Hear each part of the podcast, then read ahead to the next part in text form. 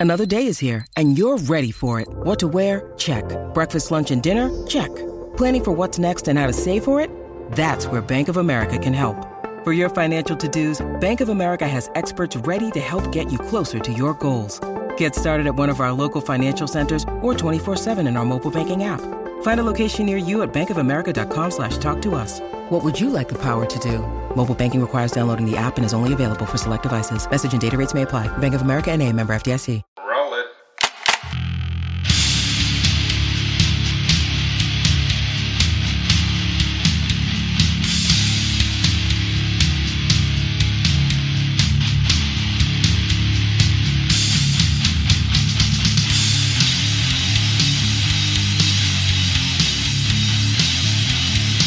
Desde las entrañas del mundo del rock y el metal, los rockeros aficionados de cuna, primos hermanos de sangre, separados en la distancia, pero sobre todo amantes de la buena música, se unen para hablar carreta y junto a ustedes pasar un muy buen rato rockero.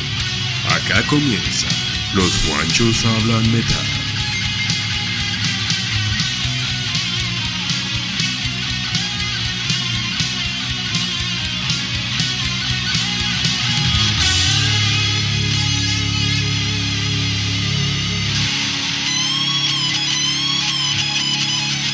Bueno, hola, ¿qué tal? Un saludo muy especial. De nuevo, los Juanchos hablan metal con un capítulo hoy súper especial. Acá desde Bogotá, Colombia, Juan Puerto Rock y saludo desde Washington, D.C. a Juan Diuz, Puerto. ¿Qué viejo? ¿Qué más, hermano? ¿Cómo va todo? Todo bien, hermano. Aquí, eh, pues, eh, con un capítulo casi un poco diferente y pues un experimento, ¿no? A ver cómo, cómo lo introducimos. Este, en este episodio nos vamos a atrever, eh, porque es que la verdad yo creo que toda persona que es fanática de la banda Guns N' Roses, como somos usted y yo, estamos de acuerdo que Guns N' Roses, eh, pues obviamente que es una de las mejores bandas de la historia, top 5 personalmente, Sí. pero lo que vamos a hacer es que, la, bueno, la verdad es que los álbumes de Use Your Illusion, por más buenos que sean, no alcanzaron a llegarle a los pies de lo que fue un Appetite for Destruction, ¿no? Total. Y yo creo que eso fue por el hecho que fue un, hubo muchas, tenían muchas canciones, eran, eran- estaban un toque rellenos de canciones y un poco extensos, ¿no? Entonces lo que vamos a hacer, así, lo que decidimos eh, Juan Rock y yo, eh, es eh, destilar esos álbumes y convertirlos en un acetato doble al estilo deluxe, ¿no? Exacto. O sea, lo que estamos haciendo es secuenciar y escoger las mejores canciones de álbum de los de ambos álbumes de Use Your Illusion y convertirlos en un solo álbum doble, donde vamos a tener un lado A, lado B, lado C y lado D. Exacto. Las reglas de este experimento es que tiene que ser un álbum de 33 revoluciones por minuto. ¿Por qué Sí. esa velocidad? Según lo que leí, yo obviamente no soy ingeniero eh, de, Sí. de sonido ni nada de eso, pero por lo que leí... No eres Bob Rock. Exactamente, Sí, nada, claro. nada que ver. Pero lo que Sí. estamos, estamos eh, tratando, estamos aquí fingiendo ser unos ingenieros y productores. Entonces, Sí. por lo que leí es que cuando uno quiere un buen sonido en un álbum de acetato, un vinilo, eh, lo mejor que uno puede hacer es mantener un parámetro de tiempo desde 22 minutos a 30 minutos. Si uno se pasa de eso, empiezan a las canciones y el, y el audio a sufrir. Entonces estamos tratando de hacer el mejor sonido y con eso pues tenemos que ser más selectivos con las canciones que queremos incluir en este álbum deluxe. Sí. Las, nuestras favoritas y las que mejor van a secuenciar para llegar a un álbum ideal. Perfecto, como digo yo. Sí, El, el Use Illusion perfecto según eh, Juan, Dios, Juan Dios Puerto y Juan Puerto Sí, cada uno- Los Juanchos hablan metal. Sí. Bueno, aquí van a salir dos estilos, van a salir dos producciones, la suya, la Sí. mía.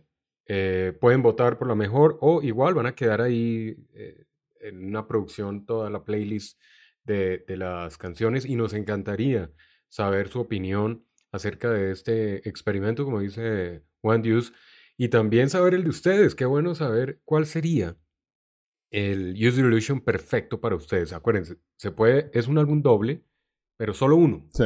O sea, no Use Your Illusion 1 y 2, sino solo Use Your Illusion. ¿Cuál sería el Use Your Illusion perfecto para ustedes? Si lo pueden resumir, sería chévere. Es una tarea interesante, es un ejercicio que hicimos eh, un poco compleja porque cuadrar los tiempos, que no se pasaran eh, del lado a mm, eh, el tiempo predeterminado, que las canciones estuvieran secuenciadas, la canción que empezaba, la que seguía. Exacto. Porque es todo, como si fuera a lanzarse un deluxe, como dice Juan Deuce. Entonces, sería muy chévere que ustedes hicieran el ejercicio en casa también, como productores, invéntense en eh, el Use Illusion perfecto para ustedes. Este es, en este capítulo, el Use Illusion perfecto para Juan Dios y para Juan Puerto Roca. O sea, los Juanchos hablan metal. Un solo Use Illusion. Y acá empezamos entonces. Bueno, sobra decir que Guns N' Roses, pues como usted lo decía, Juan, eh, es una de las bandas más icónicas y, e importantes de la historia del rock. Ellos empezaron, no son de los 60, no son de los 70, son de finales de los 80 pero yo creo que lo que han hecho o lo que hicieron hasta su momento, porque no han sacado otro álbum, eh, con el Appetite for Destruction, con Lies y con estos dos super álbums, pues creo que la sacaron del estadio. No necesitaban hacer más para quedar inmortalizados ya. Eh, si ellos no hubieran vuelto a reunirse, igual hubieran quedado ya como leyendas, como historia. Eh, vamos a esperar, por ahí están sonando campanitas de que viene un nuevo álbum. No sé me asusta la idea de un nuevo álbum de Guns N' Roses, porque acuérdense que lastimosamente una de las, de las, de, las causas que hicieron que Guns N' Roses eh, diera por finalizada su etapa musical hace mucho tiempo fue el último álbum que no le fue nada bien, que fue el Spaghetti Incident, y, y pues tuvo muchas críticas negativas. Ojalá el nuevo, si lo deciden sacar, pues Muchos dicen que tiene que sonar una, como una Appetite for Destruction para volver a, tomar la posición en discos que lo amerita, ¿no? Eh, si no, pues tendrán que hacer algo parecido a un Use Illusion. O sea, yo creo que tienen que hacer o un Appetite for Destruction o un Use Illusion, pero no pueden hacer algo de pronto diferente porque pronto no va a sonar a los fans y a los puristas de Guns N' Roses. Entonces vamos a ver, pero bueno, no nos adelantemos, eso todavía está en maqueta Hoy vamos a lanzar el Deluxe de User Illusion Perfect. Según los guanchos hablan metal. Ese sí ya lo tenemos hoy para que lo escuchen ahí en la playlist. Y bueno, sobra decir que. ¿Usted escuchó el suyo ya? ¿Ah? O sea, usted hizo su secuencia y lo escuchó de, principio a fin. claro, y me lo gocé, me los oye. Yo decía, qué Bob Rock tan violento. sí, sí, sí. Me creía yo haciendo la vaina, ¿no? Me imaginaba yo en el estudio de grabación y al lado Axel y al otro lado Slash diciéndome al oído, me encanta, me encanta esto que estás haciendo, Juan. Pero bueno, eso de soñar, como dicen por ahí, uno no sabe, de pronto, esto se venda.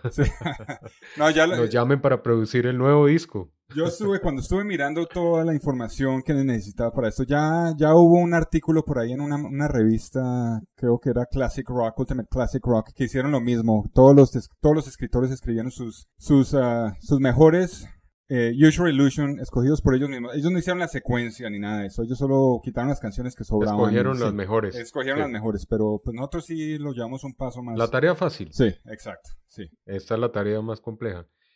Además que, bueno, esto no es un grandes éxitos. Aquí van a estar incluidas canciones que no fueron tan comerciales de los Use Illusion que para Juan Dios y para mí, pues nos parece que fueron canciones demasiado importantes y muy buenas que a mi criterio mejor que no fueron comerciales porque se hubieran quemado bastante.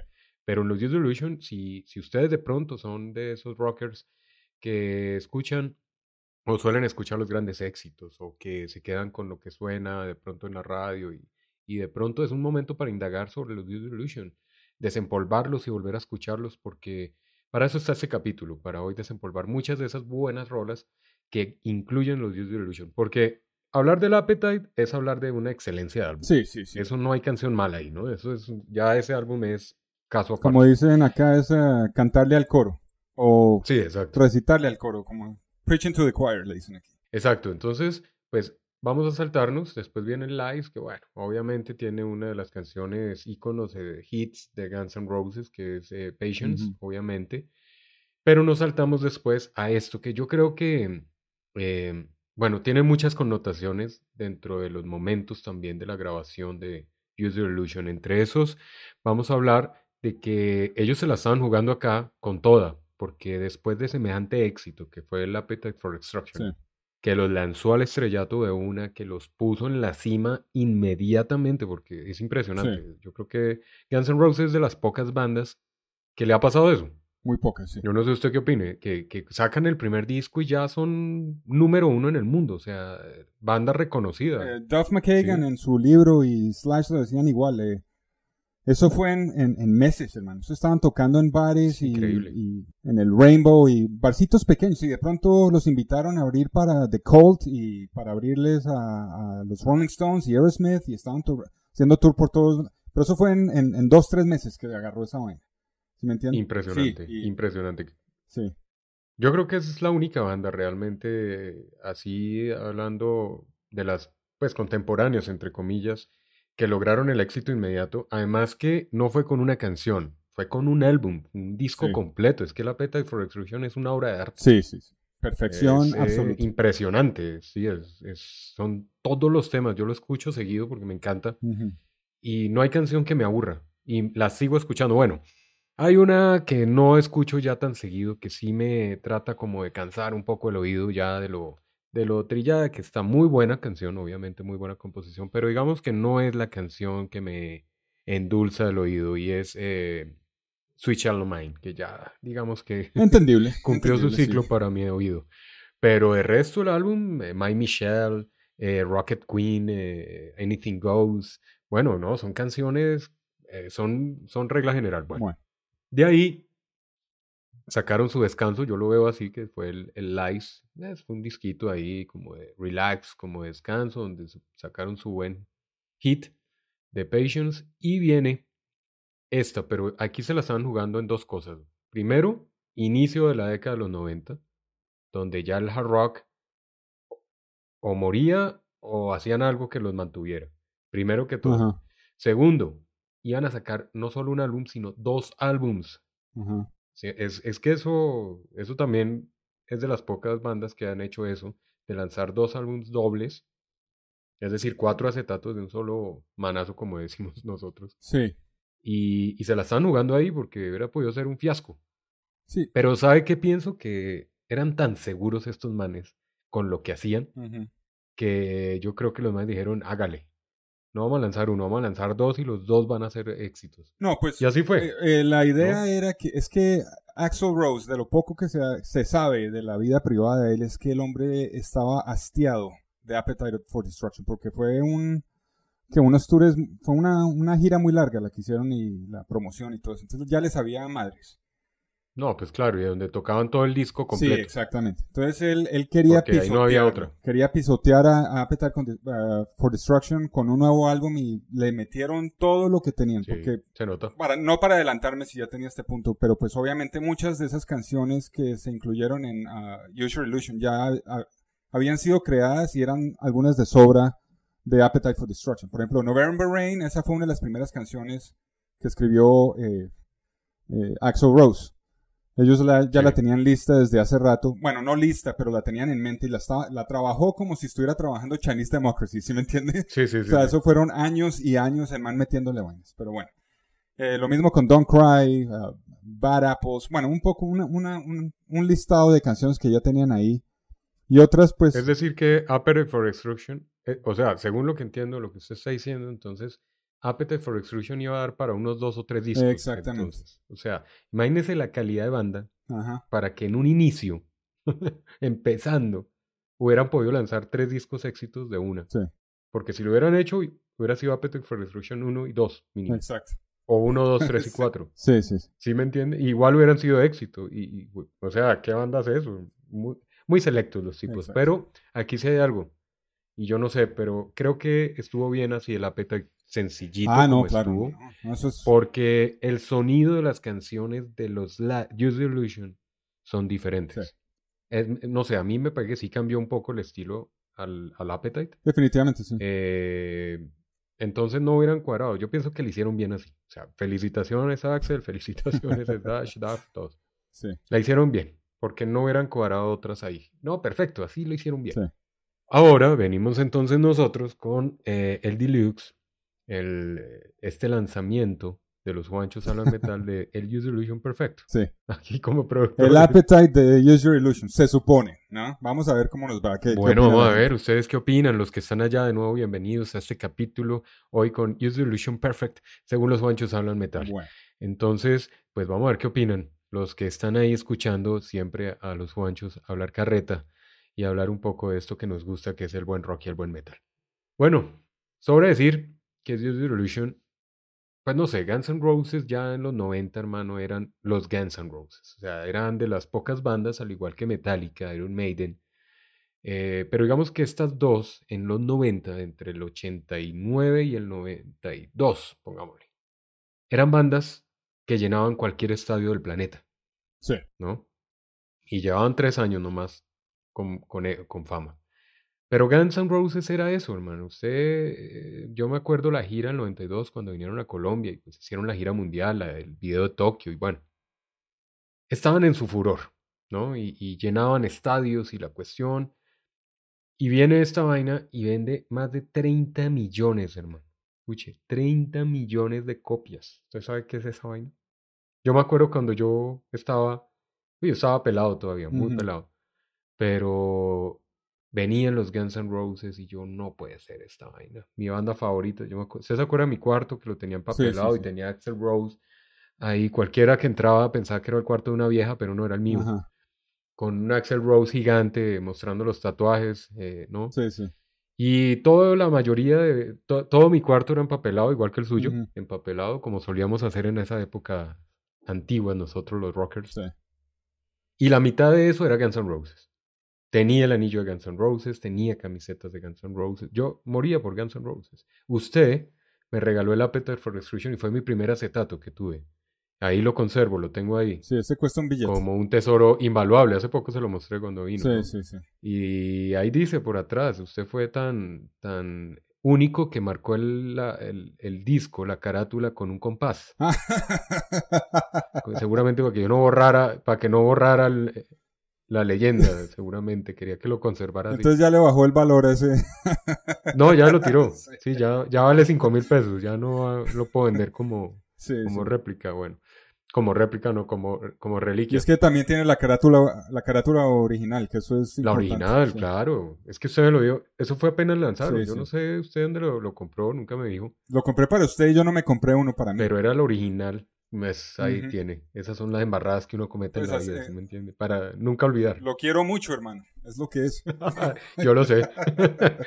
No, eso es un tesoro para mí. Sí. Yo creo que es de las cosas que yo conservo con todo el cariño y, y además que es tesoro porque fue un regalo suyo para mí y otra cosa es que es el acetato con la carátula del Appetite for Destruction original Sí. antes de la cruz.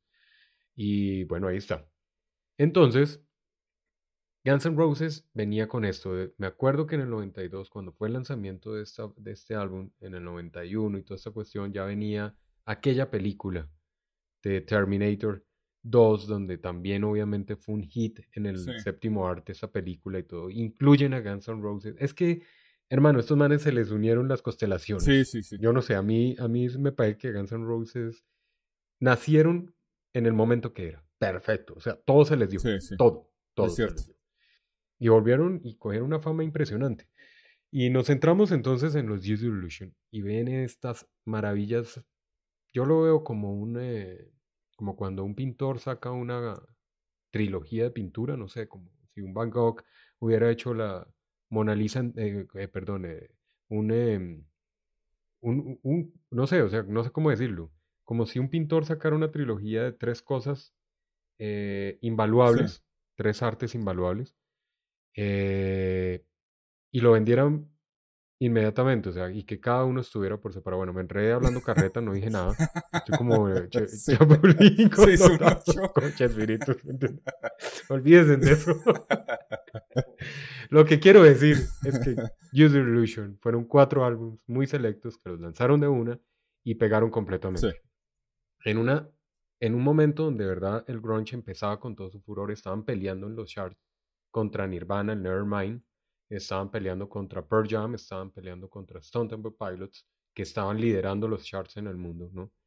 Y viene User Illusion y yo creo que fue de los álbums y de las pocas bandas de hard rock y de metal que se mantuvieron durísimo, más o menos hasta mediados de los 90 con estos, con estos buenos Sí, sí, un par de años. Que es bastante y no, tiempo. le siguen dando. Le siguen Sí. dando. Estos de los discos más descargados, son de los discos más comprados, son de los discos donde la gente les gusta tenerlos, de las mejores colecciones, aunque no son tan extensas, pero es- le gusta tenerlos. Sí. De hecho, nosotros lo tenemos. Y son discos que la gente, eh, mire, Guns N' Roses tiene una particularidad. Usted se ha dado cuenta que los niños de hoy en día es de las pocas bandas que le gusta a los niños. O sea, usted ve un pelado, ah, Guns N' Roses, sí. Y le gusta.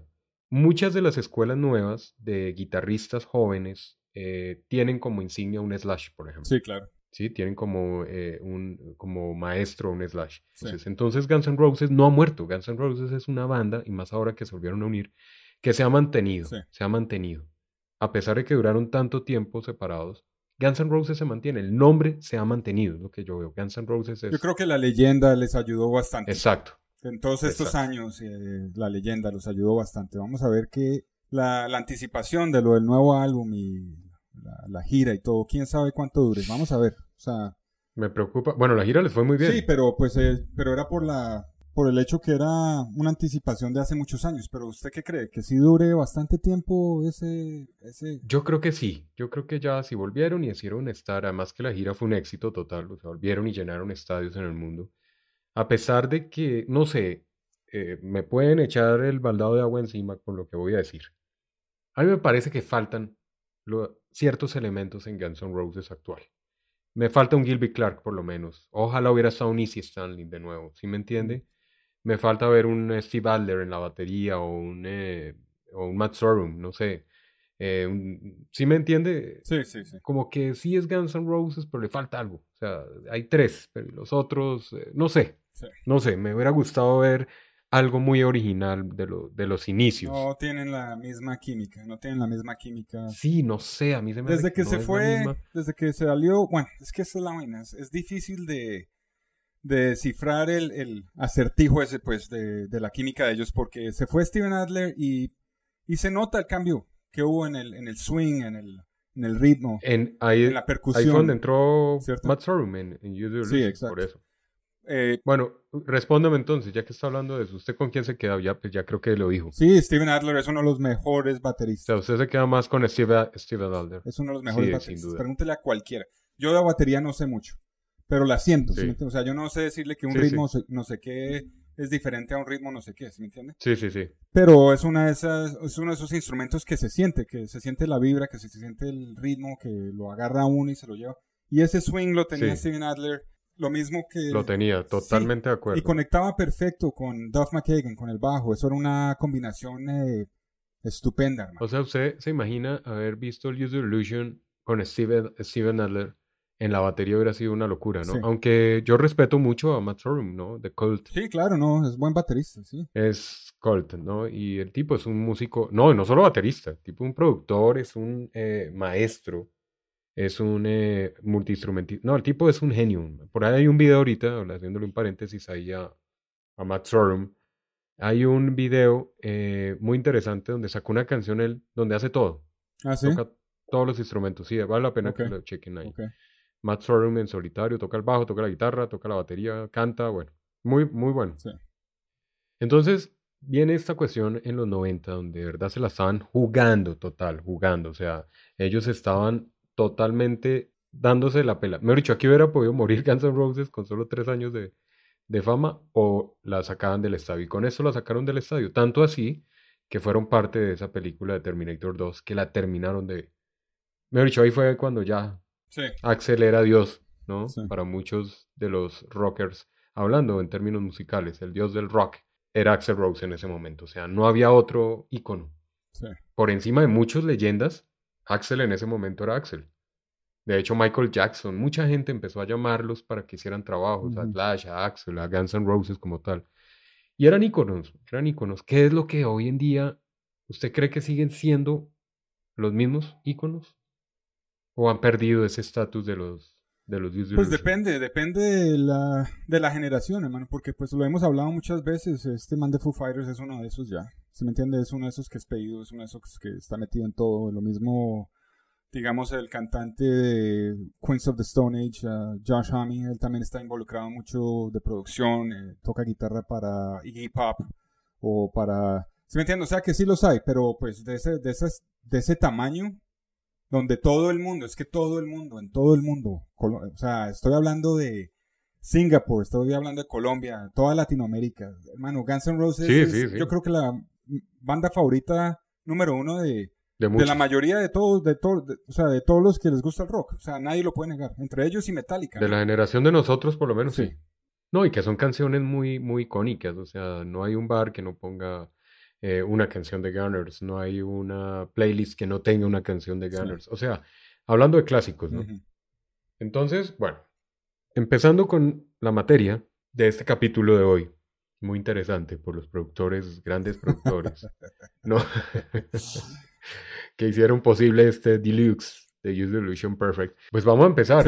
Obviamente eh, sobra hablar del álbum. Pues yo creo que si todos conocemos a Guns N' Roses y somos rockeros, tenemos que ver y conocer Use the Illusion. Pero entonces, para empezar a, enmarcar un poco lo que hicimos, entonces, eh, no hay un orden. El orden, hagan de cuenta, cuando vayamos nombrando las canciones, que lo están escuchando. Igual hoy van a quedar en las playlists. Porque nosotros tomamos también la, la tarea de ponerle una secuencia al disco como si estuviera recién lanzado, nadie lo ha escuchado, no lo conocen. Y la idea es que pegue. La idea es que pegue. O sea, que pegue en el mercado y se vendan 30 millones de copias. O más. O más. Pero esto los vendieron, 30 millones, increíble, bueno.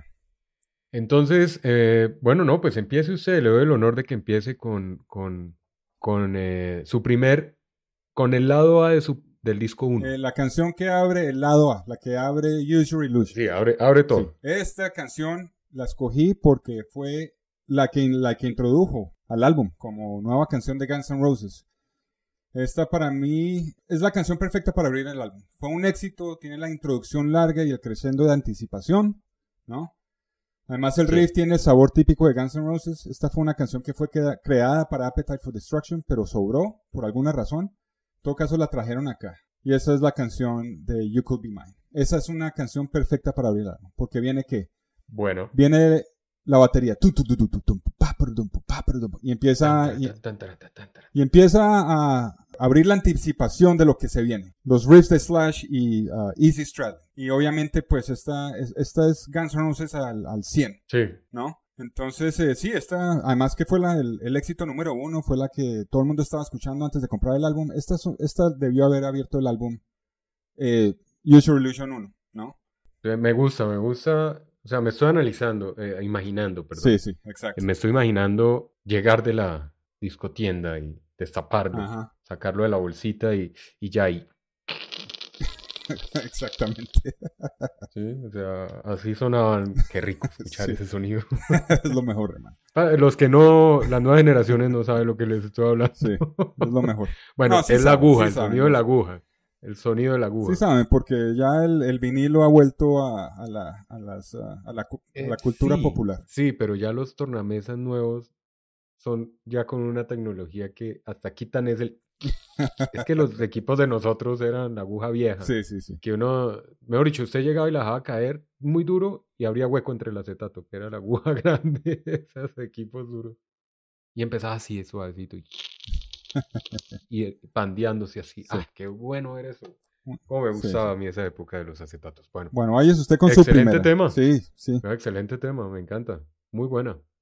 Yo, eh, en cambio, me fui por otro lado. Yo, yo no me fijé tanto en lo que ya era éxito, haciendo de cuenta que yo no conozco cuál va a ser el éxito. Digamos. Ok. ¿sí? Ok. O sea, yo no, no, no, yo empecé a, ordenar las canciones sin, sin tener en cuenta que ya los lanzaron y, y, era un éxito. O sea, yo no, no, no. Hice de cuenta que todas para mí eran nuevas. Eh, yo estaba en el estudio, las grabábamos, listo. Simplemente las tomé y, no sé, me voy con la primera del lado A del disco 1. Y es eh, Bad Obsession. ¿Ah, sí? Eh, Sí, me voy, con esa para abrir. Ahí con el, la, la armónica y el... Como para poner la aguja del principio, ¿no? Y empieza ese sonito sabroso. Como muy rumbero.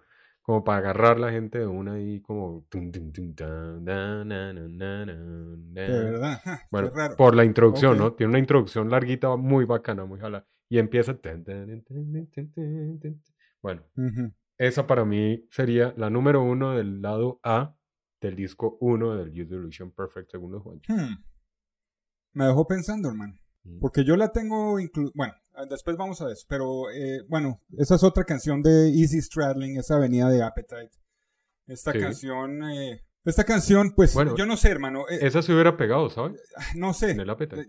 Esta canción como algo diferente a lo que lo separe de otras bandas, no, en mi opinión, no lo tiene. O sea, es una canción buena.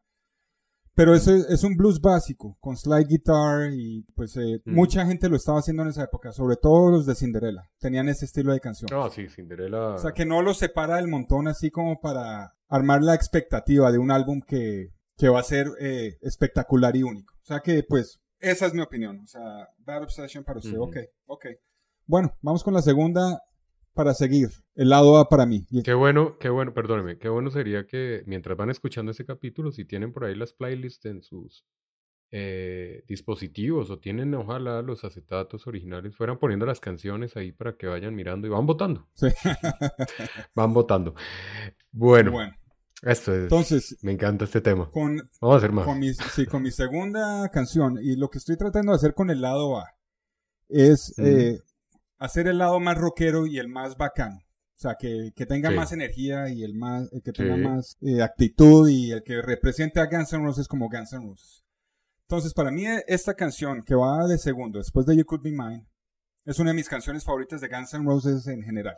Esta es la canción Dust and Bones, que es la segunda de, del primer Usual Illusion, o sea, en la secuencia Sí, original. sí, sí, sí. Que se me hace una buena canción. Es una canción de Easy, como siempre. Sí, Porque pues ahora que me di cuenta, todas las canciones, la mayoría de las canciones que escogí yo fueron escritas por Easy, ¿no? El man es uno de mis favoritos, es un, o sea, es uno de mis ídolos como guitarrista, pero obviamente las canciones no las, no las escogí porque eran de él, sino porque me atraen, ¿no? sí, sí, sí. Sí. Entonces, pues, esta es una buena canción para seguir. Tiene esa actitud, tiene ese blues bacano, tiene esa suciedad, esa sordidez del ambiente de Guns N' Roses. Es del carajo esa canción. Es una de mis es favoritas. O carajo. sea, o sea, Bueno. La escucho todavía hoy hasta darle pa. Uf, ¿no? Las guitarras son Muy bueno. excelentes. Obviamente aquí Mm. canta Easy Stradlin, que tiene una voz del carajo, ¿no?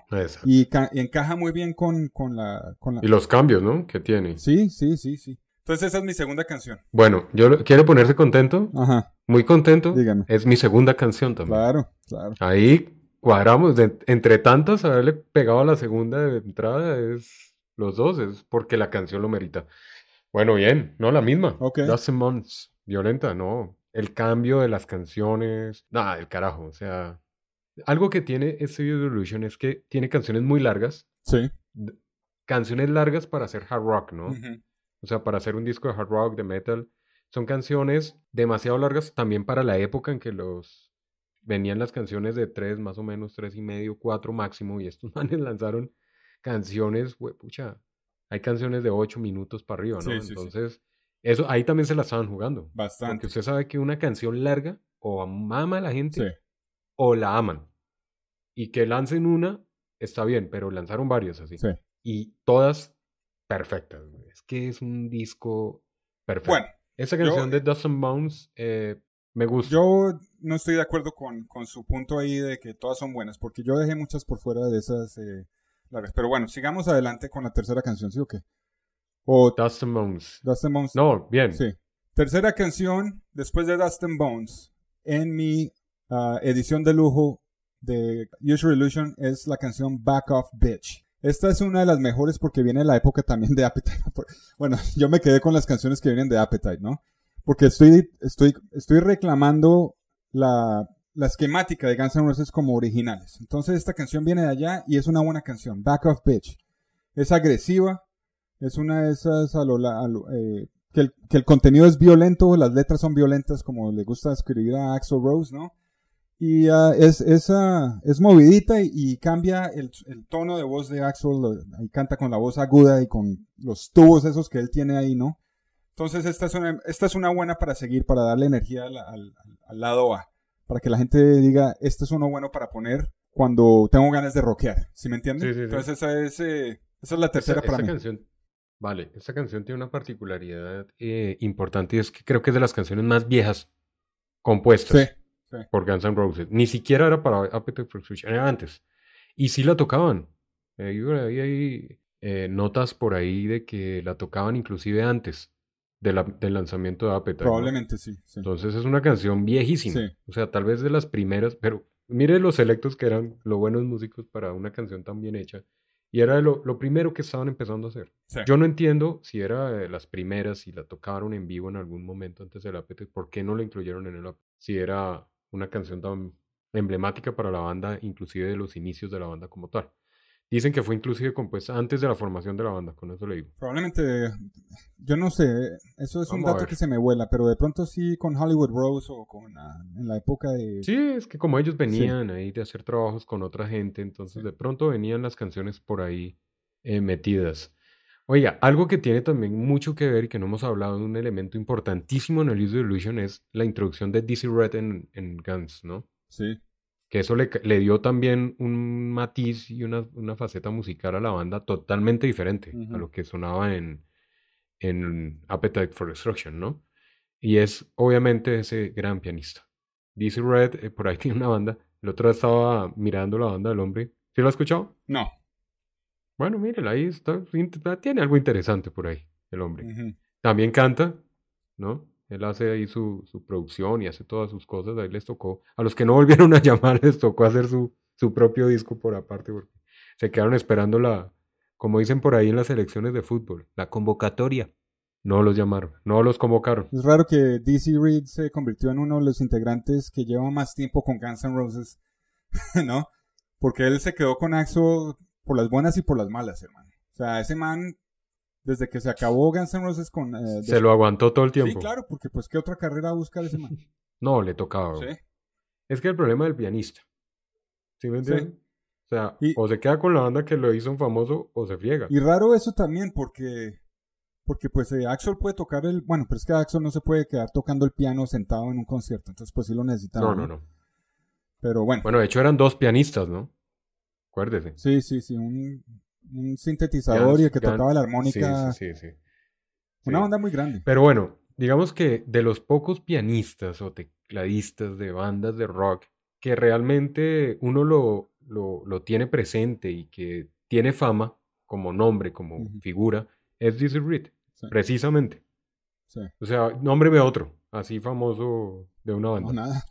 Yo no sigo a pianistas. Por eso. Bueno. A eso voy. O sea, no es normal que los tecladistas en las bandas sean eh, tan íconos, ¿no? Sí. Y eso que hacen un trabajo, a mi concepto, muy importante. Porque le meten una un, matiz musical a las bandas impresionante. Pero eso sí es DC Reed. Y eso lo hizo Guns N' Roses. Entonces, bueno. Bien por esa canción. Me encanta. Su, tercera canción, que Muy buena. Mi tercera canción viene, obviamente yo me, aquí me puse en la tarea de producción, de producción y por lo general los discos venían con dos, dos tres canciones eh, fuertecitas, pegaditas y mandaban la parte sentimental del disco. Okay. Y para mí, yo puse en la tercera casilla del lado al disco 1, nada más ni nada menos que la canción más icónica, yo creo que de las más importantes después de November Rain, es Don't Cry. Ok. Entonces la mandé de tercero. Ok. Como para suavizar ahí de entrada, pero que captara a la gente, ¿no? O sea, yo imagino la gente escuchando Bad Death Station, después Dustin Bones, y entra Don't Cry. Y ya ahí compran el disco. ¿Sí me entienden? ya. Eso es lo que yo estaba buscando. escuchan una, dos, tres canciones y se llevaron el disco. Que eso era lo que yo hacía. Yo escuchaba dos, tres canciones, cuatro, si era ya buenas, ya valía la pena. Pero yo creo que con Don't Cry en la tercer puesto, de lado A de entrada, eh, pues eso obviamente ya, ya la gente va a decir, uy, qué balada, ¿qué es esto que está sonando, no? Bueno. Yo me pongo en el lugar de estar escuchando mi disco, sin saber qué es mi disco. O sea, yo soy el cliente. Ok. Y bueno, ahí está, Don't Cry. don't Cry. ¿Qué podemos decir de Don't Cry, hermano? Pues sí, es una de las, una de las mejores baladas ¿no? De la historia. A mí me gusta, a mí, yo no me canso de esa canción, es bacanísima, tiene buena energía, buenos solos de guitarra, los coros, la, o sea, tiene el rango vocal de Axel al 100, ¿no? Viene, canta pasito como lo hace, y luego los gritos, y no, eso es una chimba, esa canción es una chimba. O sea, Lo que sí no me parece es que hayan metido las, ah, las líricas alternas en el segundo álbum. Eso se me hizo a mí No, una sí, no. de tiempo. sí, no, sí. no, Esa fue... no riman bien. Entonces esa la saqué yo de taquito. Yo también la saqué. O sea, Sí, a mí nada. esa nunca me gustó. Esa versión no... Esa fue una de las que fue como relleno ahí en, las, en los Disillusion. Bueno, eh, Don't Cry es una balada, obviamente. Tal vez eh, la más importante, o bueno, una de las más importantes de, de los Gunners. Pero aquí tiene una particularidad. Usted ha escuchado y analice bien esa balada. Es una balada jarroquera, Sí. pero diferente a todas las canciones, a todas las baladas que se hacían tradicionalmente en el hard rock. ¿Sí? O sea, si usted escucha, por ejemplo, Heaven de Warrant, escucha Every Rose Has Stone de Poison, todas como que tenían el mismo lineamiento de la balada. Esta balada es diferente, analícenla bien. Sí. O sea, es una balada, pero las, las guitarras van diferente, la letra es diferente, eh, la entrada de la batería es diferente, no es la típica tun, tan, tan, t- tan, tan, tan, tan. No, es como a... Sí. no sé si me entiende. ¿Qué estaba cantando ahí? No, no, no, no. Estaba imaginándome una propia. ok. Oiga, y hablando de Don't Cry, me- hoy precisamente estaba viendo que hace 25 años eh, falleció Shannon Hoon, ¿no? Sí, sí, sí. Van a sacar Eh, un, eh, un documental acerca de él. Me tiene muy interesado. Qué lástima, hermano. Sí. Qué lástima, qué gran pérdida, un gran vocalista. E- ese man iba para arriba, porque la voz del tipo era muy buena. Bueno, obviamente era música alterna, era como un hermano para Axel. Sí. Eran reparceros, re amigos. De hecho, a Shannon Hoon, y lo que estuve leyendo esta mañana, bueno, los que no se acuerdan quién es Shannon Hoon, Shannon Hoon, eh, el cantante de Blind Melon, de la canción No Rain, de los 90, de música alterna de grunge. Una Eh, super banda. Sí, buenísima. Eso dicen, eso decían hoy. Decían que lastimosamente alcanzó a lanzar dos álbums, pero en todo el auge de su carrera, pues falleció por, por, eh, sobre, eh, sobredosis, ¿no? 28 años, casi queda en el club de los 27 también, muy joven. Y él colaboró mucho y lo llamaban mucho para colaborar en voces. O sea, eso significa que la voz de Shannon era impresionante. Tanto así que Axel lo invitó a ser parte del Use Illusion y lo incluyó en Don't Cry.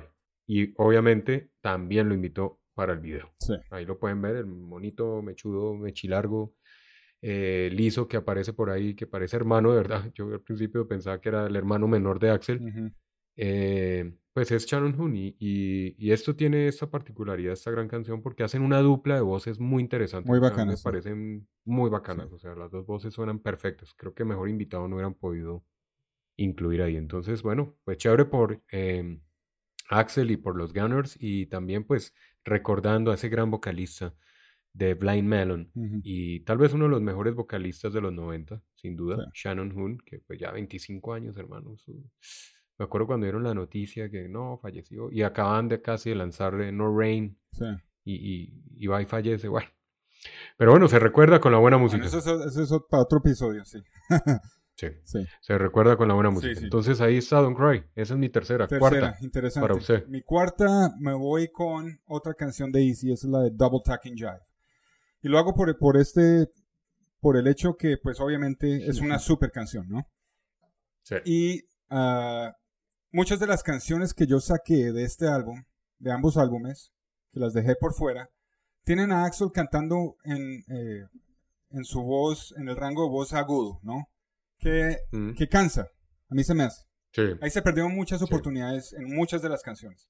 No quiere decir que sean malas, pero pudieron haber sido mejores. Entonces aquí tiene Easy otra vez cantando, pero pues a la hora de la verdad no se, no hay- no se diferencia si es Easy o, o Axel Rose los que cantan, ¿no? Porque Axel Rose puede cubrir las voces de Easy fácilmente, ¿no? Entonces en esa época yo pensaba que era Axel todo el tiempo, ¿no? Hasta que pues me di Mm. cuenta mucho tiempo después que Easy era el que estaba Bueno. cantando en muchas de las canciones Easy, acá, sí. ¿no? Sí. Pero esta Sí, canción... Easy, Easy, perdón, le interrumpo. Easy es el cantante acá, Sí. pero sin duda el eh, backing vocals que está ahí en la canción todo el tiempo es Axel Sí, Rose. sí. O sea, sí, obviamente. Bueno, y eso le da diferentes texturas a la canción, ¿no? Entonces, eh, eh, Súper bacana. es, es una canción cortica y termina muy chévere. Estilo innuendo de Queen. Exactamente, y pues eh, es, es- es sucia y es oscura y es todo lo que es Guns N' Roses. Entonces, por eso la incluí acá, porque es cortica y me cabía. Y pues obviamente sigue la secuencia de canciones eh, chéveres y de, de, bastante energía, ¿no? Eh, y esa es mi número esa es mi número 4. Yo creo que es una buena es una buena secuencia que tengo aquí. ¿Cuál es su número 4? Bueno, esa. Ah, sí, ok. sí, okay. ya van dos que le pegamos a la vaina. Ok. Sí, muy buena canción. Bueno. Excelente. Excelente. Ok. A mí me parece que esta canción, el matiz musical de esta canción es, sin perder la esencia del hard rock, me remontó, yo cuando la escuché por primera vez me remontó mucho a lo que fue Inuendo, de verdad, es, es que combinaron muy bien el estilo del rock y, la, la, agresividad y la aceleración de la, del rock con esa disminución pasiva al final para que queden las guitarras acústicas tipo flamencos, ¿no? Eso hace, eso hace una canción diferente, especial, y por eso sí, totalmente de acuerdo, por eso también está en mi cuarto puesto. No, para que nos hubiéramos sentado los dos a, hacer la producción, pero bueno. Bueno, con la, con la cuarta la escogí por el hecho que esa disminución... Esta es la cuarta. Esa disminución... La quinta. Vamos para la quinta. No, pero sí, sí, vamos para la quinta, pero lo que dije es que... Eh, ah, ya es. Este, sí, esta, esa disminución a lo suave da entrada entonces a una baladita para cerrar el lado A, para bajarle la energía y cerrar el lado A. ah, bien. Y pues eh, esa canción es Don't Cry. ¿Sí me entienden? Mm, sí, sí. Pero bueno, le cachamos a que está en el mismo lado A. Sí, sí, son buenas. O sea, no estamos tan desfasados. o sea, no estamos tan. Estamos bien sincronizados los dos en producción. Bueno, va a tocar sentarnos de verdad en un estudio un día. A ver si producimos, aunque sea una media canción de nosotros. Sí. Así eso ha sido bueno de producción. Y con eso, con eso yo cierro mi lado A. Con eso uh, son casi, tengo casi 25 minutos por ese lado, 26 minutos. Sí. Y eso es suficiente. Bueno, yo... Y es una buena secuencia para mí. ¿Cuál es su canción? Bueno, yo, yo, yo alargué un poco, mi lado es un poco más extenso. Ah, tengo otros lados de los otros discos que son más cortos, pero en este sí me fui con el largo. Quinto puesto del lado A del disco 1, eh, se termina el lado suave, la, parte suave de esta canción y empezamos, yo me vi, saqué del Use Illusion 2, me traje una de allá. Para meterla acá una vez. Y metí Yesterday, ¿no? Ahí la metí ahí como en el lado uno, porque no me cabía en el otro lado. En los otros me tocó cuadrar ahí. Pero esa canción es una canción que pronto no es ni muy comercial, ni tampoco fue, dejó de ser comercial. O sea, quedó como en la mitad, ¿no? Como que sí sonó, le gustó a la gente, pero como que la olvidaron. Sí.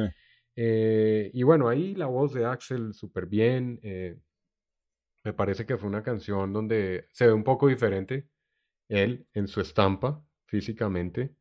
Y me gusta la parte del piano, como metieron el piano, la voz rasgada, ¿no? Y como la suavizan, la parte de los solos, cuando se suaviza esa parte después de, los coros. Bueno, ahí está mi número 5 del lado del disco. después de esta, mandé también. ¿Tiene una más? ¿Usted tiene seis canciones en el lado A? Yo tengo siete en el lado A. Uy, no, pero esperen. ¿Cuántos minutos tiene, papá? Se me está pasando. 28. 27. Ok. Bueno. Sí, no, sí, está bien cuadrado. digo exactamente. Porque mientras busque yo le iba a decir que yo a Yesterdays la dejé por fuera de User Illusions. Esa es una de esas canciones, que no me gusta para un carajo. Yo. Aburridora, hermano pero me quedó ese campo. Yo no la tenía. Pero bueno, la puse ahí en... O sea que usted apretó... No, no, no, no. Cada, cada lado al máximo, pues. ¿Sí me entiende? Eh, no, se me fue así. Pero si la tenía por fuera, ¿para qué la, para qué la metió? Espérame un segundo. Porque me pareció que sí sonó. O sea, me pareció que te, iba a pegar en alguna manera. Bueno. Mire, eh, 28 minutos dura el lado del disco. Ok, bien. Después metí, eh, después de esta va eh, Live and Let Die. Yo quería darle como material a esas dos canciones. A mí Live, eh, Live and Let Die eh, sí me gusta y de hecho es una de las canciones que tocan siempre en concierto en vivo. Me gusta el cambio que tiene, ¿no? Como ese, ese swincito. No la iba, no la catalogo tan, tan leyenda dentro de Use Illusion porque obviamente pues es una versión de la original, ¿sí? Pero, no sé, pues la metí porque sé que suena y iba a pegar igual, pero no es una canción que, me mate. Sin embargo, esas dos juegan ahí como en el lado de un papechar y pues los cambiecitos y todo. Y al final de esa canción mandé una que a mí sí me encanta. A mí esa canción, como para cerrar ahí el lado A y que la gente diga, uy, escuchamos el lado B porque esto está al carajo. Y es The Garden. Ok. Este disco tuvo muy buenas colaboraciones. Y en esta canción, en especial, pues, imagínese, nada más ni nada menos que el señor Alice Cooper ahí haciendo... ¿Usted qué opina de esa colaboración en The Garden? Me gusta, ¿no? Bacana, bacana. Bueno, ¿no? Una de las historias que O sea, decían es que Alice Cooper lo invitó a Axl Rose a que fuera a cantar como a las 2 de la mañana, ¿no? Y que ahí lo tuvo por un tiempo, pero que Alice Cooper le dijo, porque pues obviamente el perfeccionismo de Axel es insoportable. Y el mismo Alice Cooper dijo, hermano, estamos haciendo rock and roll, el rock and roll no tiene que ser perfecto, yo le doy dos horas de mi tiempo para cantar esta vaina y haga, y usted quédese en lo suyo haciendo lo que quiera, pero yo no le doy más. Y en dos líneas la sacó, ¿no? En dos, en dos tomas. Increíble. Y sí, a mí me gusta. Usted sabe que a mí me gusta un chingo Alice Cooper. Ellos obviamente eran sí, súper también. fanáticos de él. Y, y, pues el man es un bacán con todo el mundo. Y el padrino del, el padrino del rock and roll de todos, ¿no? Entonces sí, Sí. sí, la, la estructura es buena. Esta, esta yo la tengo incluida también. Eh, Buena, buena y es buena, o sea, muy buena composición porque es una canción como lenta, Sí. pero como densa también, como pesada Sí, dentro sí. de lo lenta, no sé si me hago entender. De acuerdo. Es lentica, pero es, es muy estilo Alice Cooper. Se me hace que, que ahí la colaboración de Alice se nota mucho. Y los Guns N' Roses lo que hicieron fue como acoplarla a que Alice Cooper sonara perfecto en ese acople. Y así lo hicieron. Para mí es eso. Entonces, un abono total. Disco 1, lado A, Finish, Over, Insert Coin, Push Start. Push Start. Listo, sellado. Bueno, sellado. eh, de su lado A, yo no incluí a Yesterdays ni a Live and Let Die. Yo Live and Let Die, Sí. esa canción me sabe a madres. Esa yo la habría Sí, incluido de pronto en el Spaghetti Incident, como de relleno. Sí. Eh, pero no, no, yo no, yo no incluí esa ni ah, la de Yesterdays. No me gustan para un carajo. Así, es- esas Bueno, salen. Bueno, Entonces, eh, como estoy medio de acuerdo con usted en esos dos temas, eh, en la playlist ya, ya podemos darle como cierre al lado A, entonces va.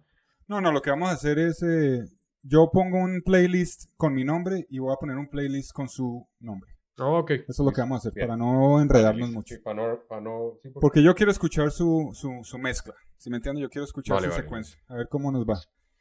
Bueno, vamos con el disco 1, lado B. Ok.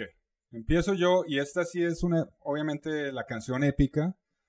Y, tiene que empezar un lado para que la gente la pueda encontrar cuando estén con ganas de escucharla y la, la pongan de primera, no tengan que estar con el, con el, con la aguja buscando el, no, la línea para ponerla. Y esta es November Rain, esta tiene que empezar. Esta creo que empezó el lado B del original y la dejé ahí quietica, hermano. Porque pues es una canción épica, es una balada que es de los años, hermano, de las décadas. Sí, sí, los- sí, sí. Sí, sí, sí, no. Sin duda, tal vez de las baladas más escuchadas en la Sí. historia del rock.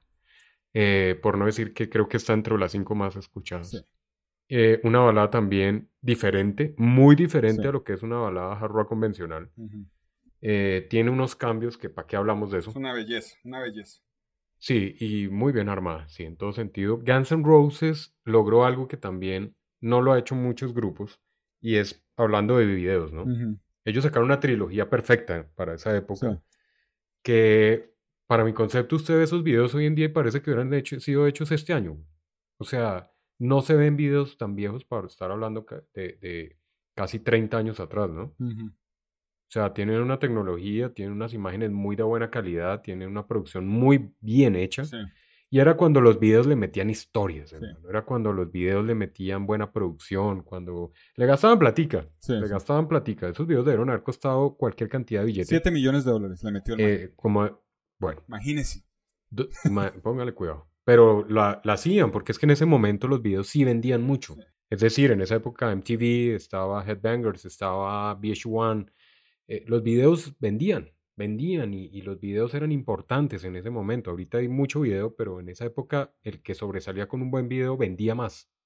Iban estos manes y sacan video de Don't Cry. ¿No? La secuencia. eh, no, perdón. November Rain, la sec- no, va Don't Cry, la secuencia November Rain Ajá. y al final Strange It. Sí. Pues hermano, tres videos perfectamente hechos. O sea. En November Rain le boto un dato y eh, en una entrevista que le hicieron a Matt Sorum, ellos venían ya eh, con proceso de rehabilitación algunos, porque venían muy mal con el appetite. Ujú. venían en, esa, en ese desgaste de, sus adicciones y demás que eran muy pesadas, muy fuertes. Y el primero que decidió eh, tomarse una, un alto en esta cuestión fue Matt Sorum. Y él decía, eh, fue tan fuerte, tan pesado, eh, la grabación del, de Norman Rain que yo no asistí sino a una de las, a dos o una de las partes prácticamente de, de la grabación del video, porque sabía lo que iba a ser la grabación de ese video.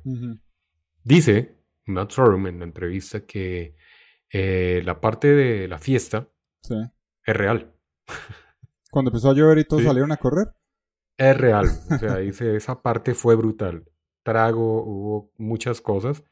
Eh, y yo estaba en mi proceso de rehabilitación en ese momento, estaba eh, ya pues en mi proceso de, curar y no de desintoxicación. Y yo preferí y evité no estar en muchas de las escenas y grabaciones de Number Rain. Y si usted analiza ese video, él solo aparece casi que en la parte de la filarmónica, que era donde había mucha sobriedad porque así lo determinaron los, los, los integrantes de, los, de la filarmónica y demás, ¿no? Pero el resto del video aparecen todos menos él. Sí. Sí, en la parte de la fiesta no aparece él eso. Y él lo dice, dice, no, decidí no asistir porque sabía lo que iba a hacer. Y eso es una curiosidad y un dato curioso, según los guanchos hablan. Otro dato curioso acá es eh, que la trilogía está basada en una historia corta de un autor que se llama Dale James, que, se llama Without You, Sin Ti. Eso lo basó. Y la otra cosa que se me hizo interesante, que descubrí que la verdad no tenía idea de lo que de lo que había pasado es que los arreglos sinfónicos fueron hechos por Axel en un sintetizador. No fueron, no fueron eh, violines ni nada de eso. La única vez que lo usaron fue en un... Sí, sí. No sabía yo. Yo pensé que se habían contratado una filarmónica para... Pero no, lo hizo el man. Una, una canción, o sea, los solos de guitarra, las melodías del solo sí, de no, no, muy bien armado. Slash son excelentes. Sí. Entonces esa, con esa abro el, bueno, lado B. ¿Usted con quién abre? Eh, oiga, pero hablando de la trilogía, hay mucha gente que no le hace seguimiento a un video a otro, pero todo es la misma historia, ¿no? Sí, sí, sí. O sea, es cómo empieza el romanticismo de él con su mujer, los conflictos de pareja. Sí, Stephanie Seymour. le toca ir a psiquiatra en Don't Cry, el man ya no se la aguanta, eh, pero al final se casan y entonces viene Norman Rain, ella muere. Eh, bueno, ahí hay una teoría de que muere ella. Ah, no sé. sí, ¿de qué? ¿De qué? Yo pensé que se había caído, se había desnucado. se resbaló en el vino, una vaina así, ¿no? En la fiesta, en la fiesta se mató y no duró sin un día el matrimonio. No. Eso es lo que yo me imaginaba pelado. Lo que muestran, eh, es si analizamos el video y lo que dicen por ahí, una de las teorías, es que ella venía enferma. Ella enfermó, ella, ella se casó, pero ella ya estaba enferma. Si usted mira, las escenas donde ella va vestida de novia, sobre todo en la parte donde ya terminan, van saliendo de la iglesia y se monta el carro, ella mira con tristeza, todo el tiempo está triste. Sí, sí, sí. O sea, se ve que está alegre, pero tiene una, un sinsabor en el corazón, porque ella sabía que iba a morir. Esa es la teoría más... Eh, bueno, aquí, aquí... Que se acerca más a la realidad. Aquí que me puse a buscar, aquí dice que el video revela que, que ella se suicida. Por, por el hecho que pues eh, la relación ha sido tan eh, tormentosa. tormentosa. Entonces eso es lo que dicen por acá en un artículo que estoy leyendo. Eh, pero bueno. Hay varias teorías. ¿Cuál es la de ustedes? Háganosla saber a los juanchos hablan metal. Yo, Yo me, quedo, con la que está enferma porque pues... Yo me quedo con la que se desnucó con el vino cuando salieron a correr. se resbaló con los tacones y se fue. Bueno, está bien, puede ser, sí. Hay muchas teorías de por qué muere. El caso es que muere, ¿no? Sí. Viene la, relación tormentosa en Cry. Viene el matrimonio, pero ella muere. Y al final el man queda loco, queda jodido eh, de, chaveta, ¿no? Tiene que llegar la policía y demás, pero hacen un recuento de lo que ha sido Guns N' Roses y la fama y toda esa vaina en Stranger, que es el cierre perfecto de, esa trilogía en videos. bueno, mi primera, para abrir el lado B, me gusta la energía para abrir los lados. Okay. Eh, Don't Damn Me. Mandé esa ahí eh, para empezar con, con lo mismo. Rapidita, ágil, ahí el... Esa es para mí la primera del lado B del disco 1. Okay. Don't Damn Me. Eh, me encanta qué canción para gustarme a mí. Esa. esa a mí no me gusta, hermano. Yo la dejé por fuera. Yo no, la incluí. No, esa no la ¿No la metió? Bueno. No la tengo. Bueno. Me gusta la, la, la parte de los cambios. Es que por eso le digo, Use Illusion, de las cosas que tiene bueno, eh, Guns N' Roses es, es que las canciones tienen muchos cambios. Sí, ¿no? sí. Son canciones eh, parejas, ¿no? Y eso a mí, en esta banda y en todas me encanta. A mí las canciones que son parejas y como que ah, me maman. Me gusta que tengan cambios, pero cambios bien metidos. Ajá. Bueno, la segunda, para usted. La segunda, pues eh, me voy con Bad Obsession. Esta es una buena canción para Buena. que se le quite la depresión a la gente después de escuchar a November Rain. ¿Sí me entienden? Entonces empieza... Esta es una buena canción. Eh, Sí. entonces Sí. con eso me... Ya hablamos de ella. Una de Easy, ¿no? Otra de Easy. eh, Pero sí, es como para cambiar el ambiente al, al segundo lado. Porque pues la de November Rain puede ser desgastadora emocionalmente, ¿no? Si uno se pone a Sí. escucharla es larga, ocho minutos, casi nueve minutos, ¿no? Entonces, Pero no aburre, hermano. no, no aburre para nada. Bueno, entonces Bad Obsession es mi segunda. Yo creo que alegra el ambiente un toque. Sí, oiga, ¿será que me quedé pensando en la, la que yo puse primero, en donde en mí? Es una canción que nunca tocan. No, nada, nada. Se quedó No, en el tinterillo, como dice usted. Sí, solo la rescaté yo, Sí. bueno, me la tienen que abonar para los que les gusta la canción, me la abonan a mí, Sí. se la rescaté. Sí. Bueno, Eh, segunda no, parece que tenía por ahí, eh, como que la querían meter, o dicen que la querían era incluir en Lice y no la metieron, entonces como que les dio embarrarla por ahí y la metieron en, en Use Delusion y bueno, llegó el productor Juan Puerto Rock y la incluyó en el Use Delusion Deluxe. Bueno, mi número dos, Dead Hearts. Dead Horse. Ok. Sí, es sabrosa, esa canción es... Sí, esta es bacana. Es- A mí me gusta bastante. Es chévere, es sabrosita. Sí. Porque el cambio entre la... Además el video también. Si esos manes le sacaron video casi a todas las canciones del video. Sí, esa se me hizo raro que le hubieran, la hubieran mandado como un, como un sencillo. Porque es, o sea, es, es buena. Es una, esta canción a mí se me hace que es una oda a Thin Lizzy. Se parece mucho a una canción de ellos que se llama The Cowboy Song. Mm, De Thin Lizzy, sí, ¿sí, sí, la sí. conoce? Sí, sí. Yo no soy muy fanático de Thin Lizzy, la verdad. La, es una, esa es una de esas bandas que es de culto por allá en el Reino Unido y son, hay aficionados de ellos, pero a mí se me hace muy, muy planita. en, eh, pero bueno, esa canción de Cowboy Song es muy bacana y yo la solía tocar con mi banda, ¿no? Esa era uno de esos covers que hacíamos en la época de Memphis y todo eso. Yo, al par de cantante, eh, el cantante y el bajista eran fanáticos de Thin y la tocábamos en vivo, entonces era bacana. Y me recuerda mucho a eso. Me gusta la parte, obviamente, eh, la introducción acústica es un cambio necesario en el álbum porque el álbum es bien denso en instrumentación, ¿no? A la hora Ujú. la verdad. Esta yo la tengo incluida, pero, pero sí, Bueno, es muy, bien. muy bacán. Bueno. Bueno, ese es mi número dos. Eh, número tres. Número 3, me voy con una larguita, como para rellenar. Y esta es, Ah. esta es una de las mejores que ha creado Slash como que él puede reclamar como propia. Él y Axel la escribieron y pues un toque de ayuda con Easy también. Esta es la de Locomotive. Esta es una Ah, Estas guitarras son de las mejores que ha creado Slash como compositora. Y muy icónica la Sí. parte del, del cambio eh, que se suaviza la canción. Sí, Esa al parte es muy icónica, muy icónica en el rock. de Sí, Eric sí, sí, Clapton sí. Exacto. de Totalmente de acuerdo. Sí. Uy, sí, muy buena. Es de mis favoritas, de hecho. Sí, es muy bacán. De los Gunners. Una vaina me sí le encanta. digo yo a usted. Me encanta. Y puede que esté aquí, me, me caigan encima a, pat- a patadas, pero sí se me hace un toque larga. Si yo fuera productor de este álbum, yo le digo córtele aquí. Le cortaría un pedazo. Yo le corto dos solos y dejo a la gente con más anti- anticipación en cuanto al riff, porque el riff es tan bacano, hermano, que pues eh, Uy, sí. lo tocan mucho y pues ya después de ocho minutos, esta es casi nueve minutos esta canción. Ya pues yo la gente es como, como decir la canción de Unjustice for All de Metallica, ¿no? Que, que dura, hermano, y eso le dan y le dan y le dan y le dan, que uno ya dice, güey, puta, termina esta mierda, ¿no?